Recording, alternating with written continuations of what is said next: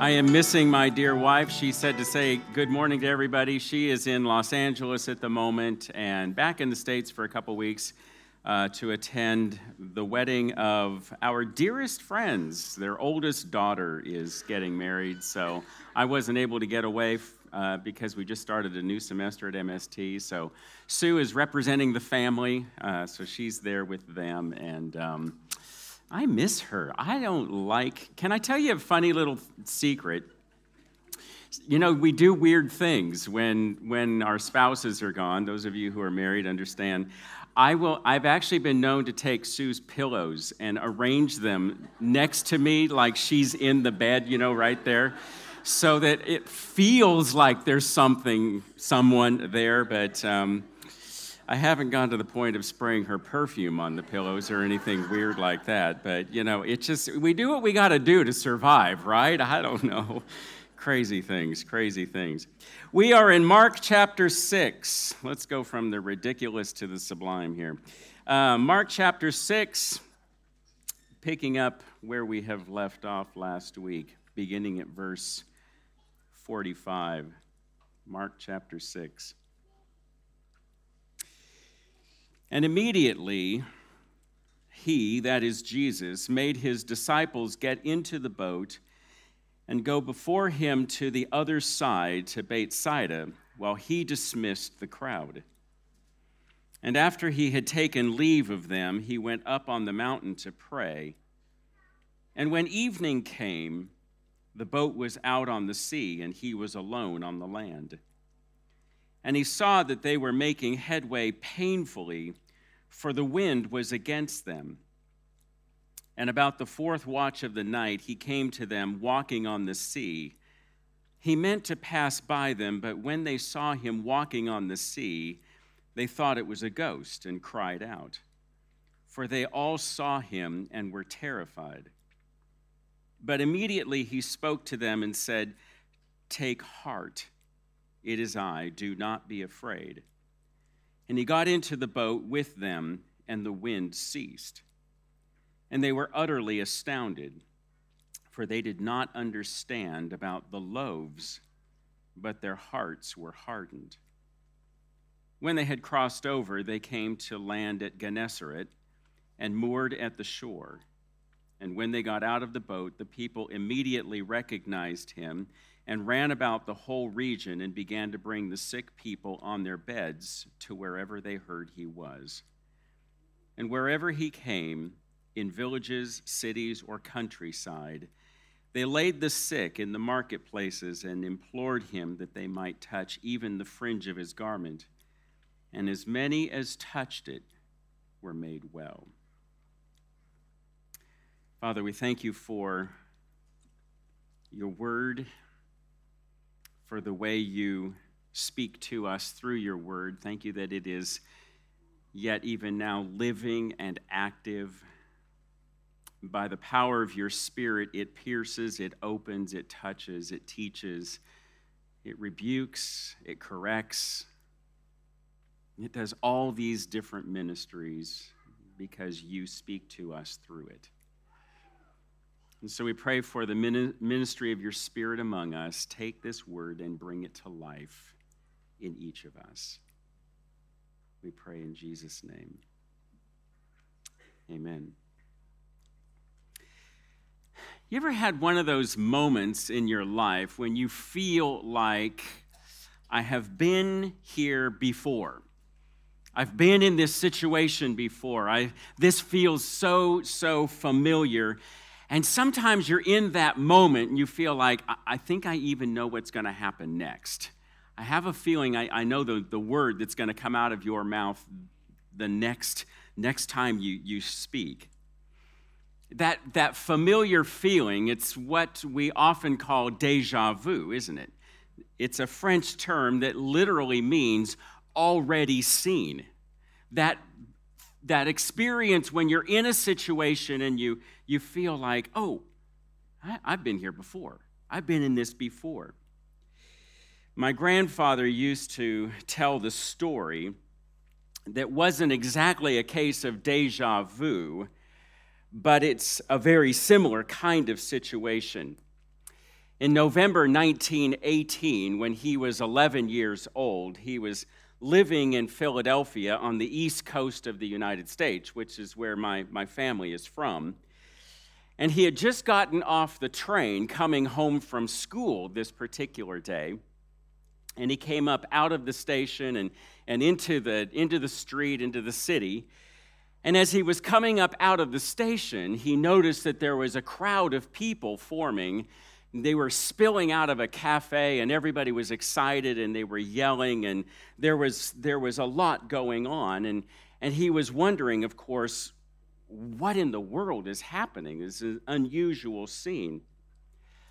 And as he drew closer he realized that people were celebrating something. They they were yelling and cheering and, and everybody was, was hugging and, and celebrating and so on and he realized that it was the announcement of the end of the First World War. And everybody was in the streets cheering and carrying on. And of course, this made a tremendous impression on an 11 year old schoolboy. And it was likely one of those moments, we've all had these moments in life when a major event happens and you will always remember where you were when you heard the news. My wife and I sometimes will think back when we were very young, we, we remember when John Kennedy was assassinated. You remember where I was and, you know, everything about it. Um, 9 11, you know, you, you remember, if you're an American especially, where were you when you heard the news? And I think that this was one of those kinds of events that was kind of emblazoned in his memory. We'll jump ahead nearly 30 years later. By now, my grandfather is married. He's now living in Los Angeles. Family had moved from Philadelphia to Los Angeles. But they were back in Philadelphia visiting my grandmother's parents. And so there they were, um, nearly 30 years later, just visiting, still living in Los Angeles, but visiting for, for a while. And my grandfather was coming up from the train station, that same train station, and coming up to the street, and he noticed a crowd of people running out into the streets, cheering and yelling and celebrating. And of course, he flashed back to when he was an 11 year old child, but here he was a number of years later and the crowd of people were celebrating the end of World War II, V Day. And everybody was standing there celebrating. And here was my grandfather, 27 years later, standing in exactly the same spot, witnessing the same thing he had just seen as an 11 year old child. Remarkable experience. The same news, the same place, same kind of experience 27 years apart. When we come here to the end of Mark chapter 6, I, I kind of wonder if we have that same kind of feeling, don't we? We read these accounts that we just looked at, and we kind of get the same feeling. Haven't we been in this place before?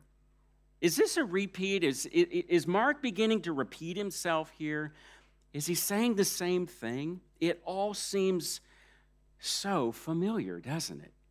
Well, it is. It's very familiar. The same kind of the same kind of experiences that we see here, we have seen a number of times in Mark. In fact, the, the boat and the wind we'll look at in just a moment. Yeah, very similar to an account that we have seen a few chapters earlier. But remember where we are in this story. The disciples have returned from their ministry tour earlier in chapter 6. And they have gone out and they have preached about the kingdom. They have healed the sick. They have delivered people who were oppressed by demons. And they go off with Jesus in, in chapter 6, verse 31. He says, Let's get away and come, come to a desolate place and let's rest up for a while and they begin to tell the stories of ministry, but as they are as they are getting away, the crowds continue to follow them. and they simply can't get rid of the crowds. And at the end of the day, around dinner time, Jesus says to the disciples, You give these people something to eat. Verse 37. And the disciples can't. They, they, they can't. And so Jesus takes these five loaves and a couple of fish, and he feeds these 5,000 people.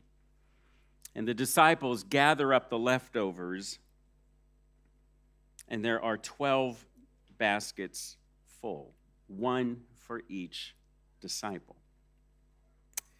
And they stand there, each with his own basket, with all this bread and this fish. Of course, astounded by what Jesus has done yet again. And so we pick up the section where we are this morning, and they finally get away from the crowds, and Jesus goes off alone to a mountain to pray, to spend this time alone in prayer with his father. And, and the disciples get in a boat and they head for home. It's just as we see back in chapter 4, verse 35. They are trying, they're, they're going to the other side of the lake and as they are trying to go across the lake, they cannot make any headway against the wind. They, they simply can't make any, any progress across the, across the lake. I want to look at this account that we just read this morning. And I want this passage to prepare us for the table that is set before us because I think there is something in this passage that prepares us to receive these important elements. Because as we read this passage, we see yet again that Mark is focusing on not so much the events, not so much all of these things, but it's an interesting thing how he emphasizes again and again through this passage in very significant ways that the real thing that's going on here is in the heart of the disciples. It really is a passage about the heart and what he is trying to emphasize here. And I think as we read this, we realize that it's teaching us something about our own hearts. Really, that is the point of the story what is going on in my heart? What is going on in your heart? What's going on in the disciples' heart that these events are bringing out in them? Let's begin by looking at these disciples. They are straining and they are pulling. Look at, look at verse 48. They are making headway painfully, for the wind is against them they simply cannot make this boat move. It, it's interesting to note how in the previous stories, how the disciples, both on their own and, and as they are with Jesus, they are able to perform miracles. They are able to do what we would call the spectacular. They preached, they saw people come to faith, they healed, they cast out demons. They even were alongside Jesus as he is feeding these crowds with just a little bit of food. But all of a sudden, here they are back in a very familiar place. They're back in a, in a boat on a lake that is so familiar to them. These are fishermen, and boats are simply a part of their everyday life. There is something so normal about these guys getting in a boat and going home yet they cannot sail it across the water. And along comes Jesus walking on the water, which is remarkable in itself. And he sees them straining, he sees them working, he sees them trying to navigate this, this vessel across the lake. And he says to them, Take heart. Take heart. Don't be afraid. Here I am. It's me. I'm here. I'm with you. I am with you in this place. Take heart. Don't be discouraged. Here you are in this most familiar place to you, in this place that, that, that you know like you know the back of your hand. And they're discouraged, and he comes to them and he says, Take heart. You know what this reminds me of? It reminds me that Jesus is present with us in the most mundane situations of life. The most typical, the most normal, the most everyday kinds of situations. We look for him in the spectacular, we look for him in the extreme circumstances of life. We, we ask Him to do the miraculous. We cry out when life is difficult, when we are faced with a crisis, as we should. But what about the most mundane moments of every single day? Do we pay Him any attention? Or do we look to Jesus only when we are faced with 5,000 people who are hungry and need to be fed? Do we look to Jesus only when we're out on the mission trip and we take no bread, no bag, no money, or anything like that, no change of clothes? Do we look to him then? Or do we draw on that same presence and that same power in every single moment of every single day? See, we have to see that Jesus comes to us as he comes to these disciples in the midst of the everyday experiences of life. Not only in the crises, not only for the spectacular. Have you ever thought about how much of life is lived between these two places, the ecstasy of the mountaintop and the despair of the valley? The reality is, most of us live the majority of our life in the in between place. And Jesus comes to us as we struggle to get through those mundane moments of life. And he says, Guess what? I am with you in this place. I remember years ago when Sue and I were new parents Boy, there is nothing more mundane than feeding a baby and changing diapers, and that becomes your life. And I remember one day I came home from work, and Sue was just sitting on the, on the floor in the living room, just leaning against the couch. And I looked at her and I said, Honey, uh, it was just kind of one of those moments you go, Honey, you okay? and she just looked up to me and said, we have ruined our lives. oh, Beck, I'm so sorry as you're about ready to have your first. um, it passes, it does, it really, it passes. But she just looked at me and said, We've ruined our lives.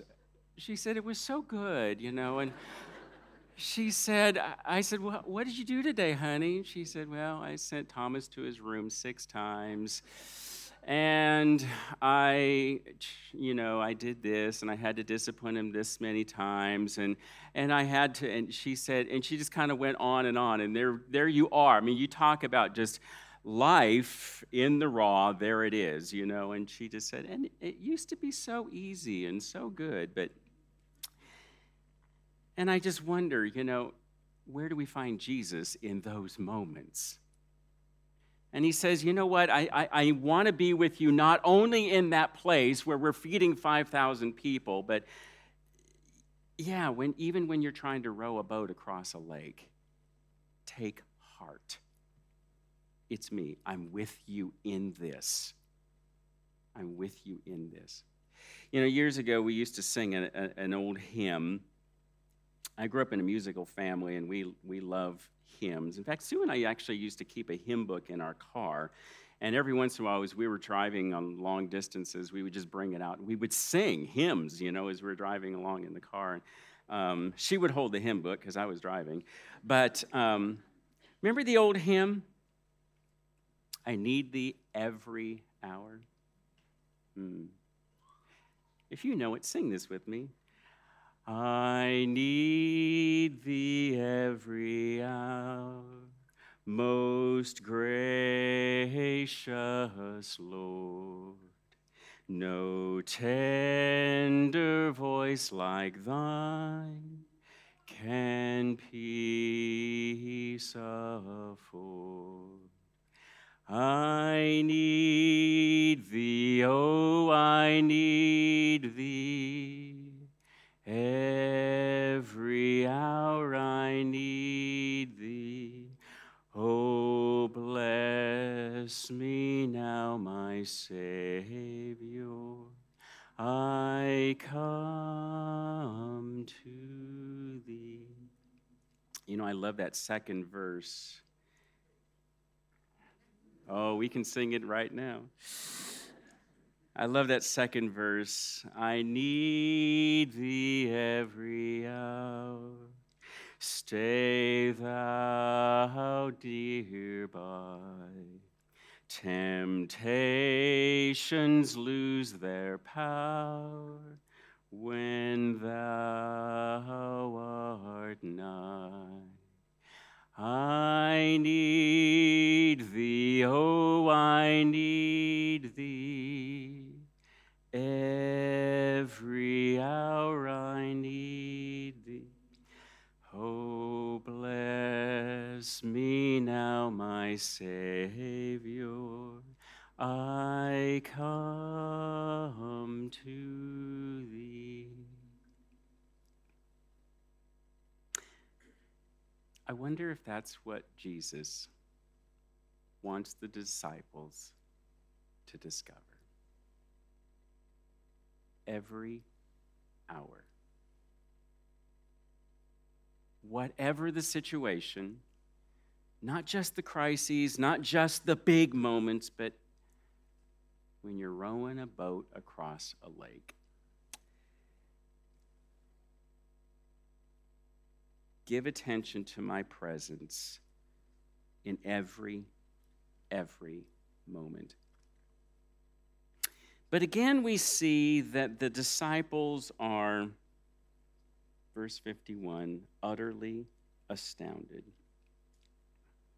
They are utterly astounded when Jesus stops the wind and he climbs into the boat because, notice verse 52, they did not understand about the loaves that's an interesting phrase, isn't it?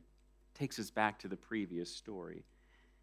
But their hearts were hardened. They have not learned what Jesus is trying to teach them. You know, sometimes I am amazed at the patience of Jesus, not only, not only for these disciples, but his patience with me.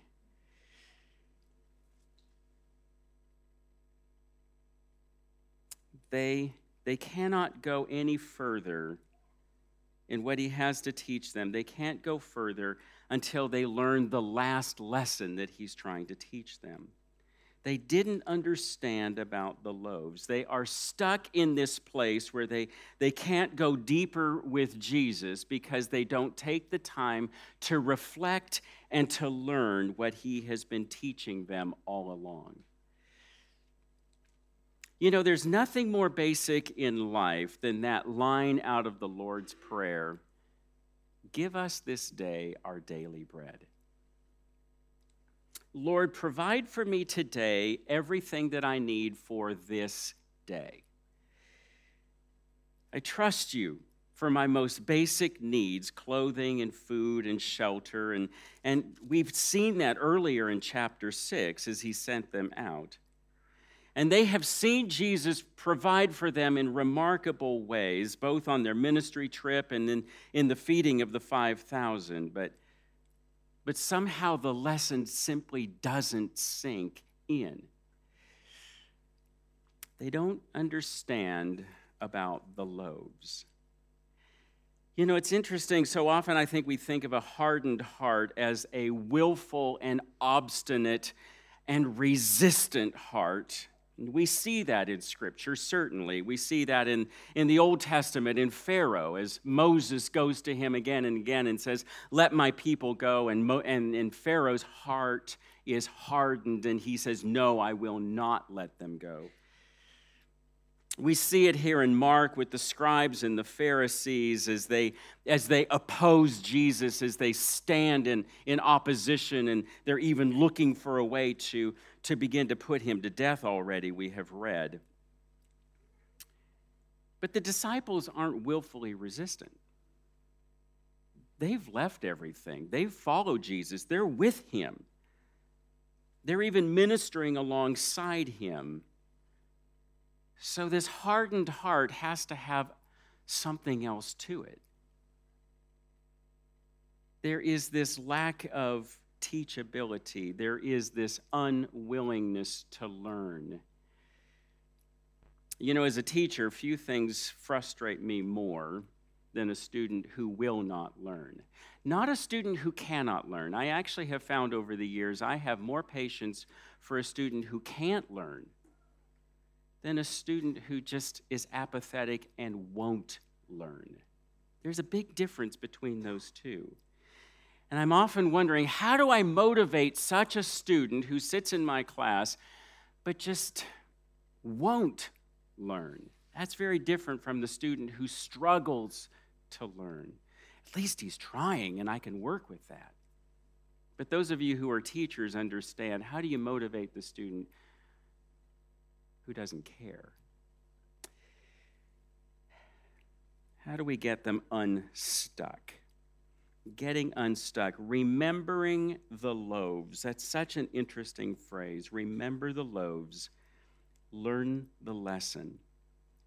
You see, a hardened heart isn't always just a willful and obstinate resistance to God. Sometimes it's a lack of spiritual perception, a a lack of readiness to learn, a lack of attentiveness to the voice of God as He speaks to us. And it, it results in this faith that is stunted, that, that's small. How often do we not take time to remember what God has done in the past and apply it to our situation today, whatever that situation is? How how easily we forget. We need to do things to force ourselves to remember. It's one of the reasons why I'm really looking forward to baptism this evening, because listening to testimonies helps us to be attentive to what God is doing in our midst. I remember one Christmas day when we were living in China and on Christmas Christmas morning, we got a we got a slip from the postman. You know, it's an interesting thing living in a country where Christmas isn't a thing at all. When we first moved there, nobody celebrated Christmas at all. And so it's just a normal day. And so the postman came and brought us a slip saying we had a package at the International Post Office, which was clear across the city from where we lived. But um, so my son and I got in a taxi and we, we took the taxi across to the other side of the city to get this package.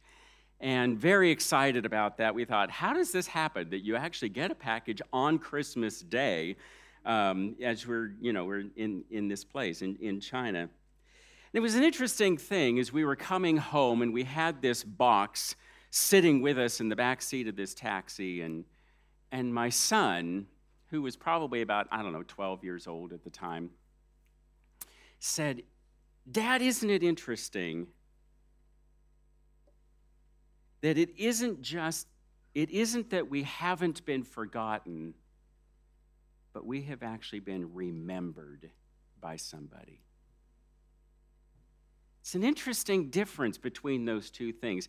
It isn't that we haven't been forgotten, we've been remembered and that that remembering caused somebody to do something and to, to, to act on it. And suddenly this package took on a whole new significance because there's a difference between simply not forgetting something and actually remembering something. Really remembering. Not forgetting feels a little more passive to me, but remembering, no, that's an active thing. I have to work at remembering things. Ask my wife, and she will tell you, I have to work hard at remembering things sometimes. Remembering, reflecting, paying attention to God's presence in this moment right now will soften my heart and it will enable me to receive, to listen, to hear His voice, to receive whatever He has for me in this moment. It's one of the reasons why I like to journal. For me, journaling is a spiritual discipline because it helps me to reflect on God's presence in the everyday moments of life. Because I, like the disciples, am so prone to forgetting and I am so unwilling to learn. I am slow to learn. And sometimes I'm haunted by those words. They did not understand about the loaves their hearts were hardened. I don't necessarily have fish and loaf, loaf situations in my life, but I can go back and I can forget about certain things that God did at certain places. And He didn't remember about that. Well, you know, a journal helps me to go back and remember about the loaves and to go back and how did God work in that situation? I don't judge the disciples here because I'm the same. My heart can be hardened, slow to learn, slow to pick up, slow to pay attention. So Jesus says to them, Take heart, I'm with you. And they don't learn because their hearts are hardened. But then we come to this other section, verses 53 through 56. And we see in this an interesting summary of all of Jesus' ministry. And we see in verse 56 that all who came to him are healed. And that tells me that that is the posture of the open heart. The posture of the open heart comes to Jesus for healing. The open heart comes to Jesus for wholeness. It reminds me of the words of Augustine, who says, Our hearts are restless until they find their rest in you. And that's what we find in these people right here. We, we find that these people realize that the only hope for my broken heart, for my wounded heart, my sick heart, is to come to Jesus, who alone has the ability to soften the hard heart, to heal the broken heart, to calm the anxious heart, to restore the lost heart, to change the willful heart. He says to the weak and to the weary, Come to me, learn from me, and I will give you rest and whoever comes to me, I will not cast out. I love this posture of the open heart and the receptivity of Jesus. As many as touched it, even the hem of his garment, they were made well. Those who come to Jesus, he restores he heals. He touches that heart, he softens that heart, he opens that heart. And as we come to him and we bring that heart to him, he says, Come with an open heart. Let me teach you. Let me heal you. Let me touch you. This is our invitation to come to the table. Because as we come to this table, we come and remember. Remember, we easily forget. And that's why we do this regularly, because we forget. And we need to come and remember what Jesus has done for us. We need to learn from the loaves. We need to learn from these pieces of broken bread. We need to let these elements be a reminder to us, to teach us. We need to understand about the loaves and what they have to say to us. And we need to understand about the cup and what it teaches us about what it took to restore this broken heart of mine back into relationship with God through Jesus.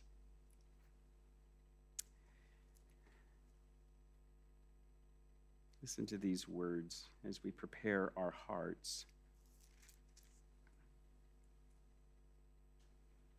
Paul writes these familiar words For I received from the Lord what I also delivered to you that the Lord Jesus, on the night when he was betrayed, took bread. And when he had given thanks, he broke it and he said, This is my body, which is for you. Do this in remembrance of me. Don't just don't forget, remember. In the same way, also, he took the cup after supper, saying, This cup is the new covenant in my blood. Do this as often as you drink it in remembrance. Don't just don't forget, remember me. For as often as you eat the bread and drink the cup, you proclaim the Lord's death until he comes. But then Paul adds these words, which I think are so important.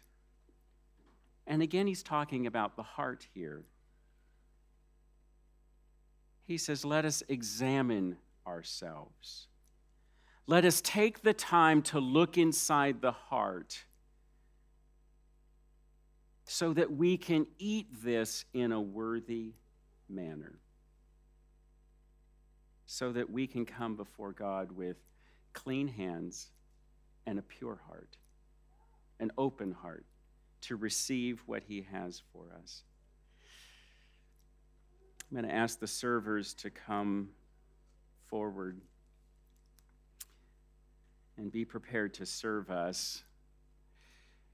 Those of you who are a part of this congregation regularly know you will come to one of these servers who will be scattered around the room and take a piece of bread and a cup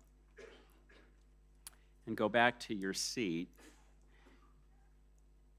You are welcome to eat the bread on your own, but hold the cup so that we can share that together. And here's what I would like for you to do as you come and receive these elements. I would like for you, as you take that piece of bread, say to yourself, even say out loud, even say to one another, because we need to remember the body of Christ was broken for me. And then as we take that cup, we will say together, the blood of Christ was shed for me because we don't want to just not forget. We want to remember. And we want to remind each other. We want to tell each other the blood of Christ, the body of Christ, broken and shed for us. Come as you like. If we take a few moments, that's fine. We don't need to rush. But I want to also encourage you to spend some moments reflecting, preparing your heart, examining your heart, so that we can partake with a pure heart, a clean heart.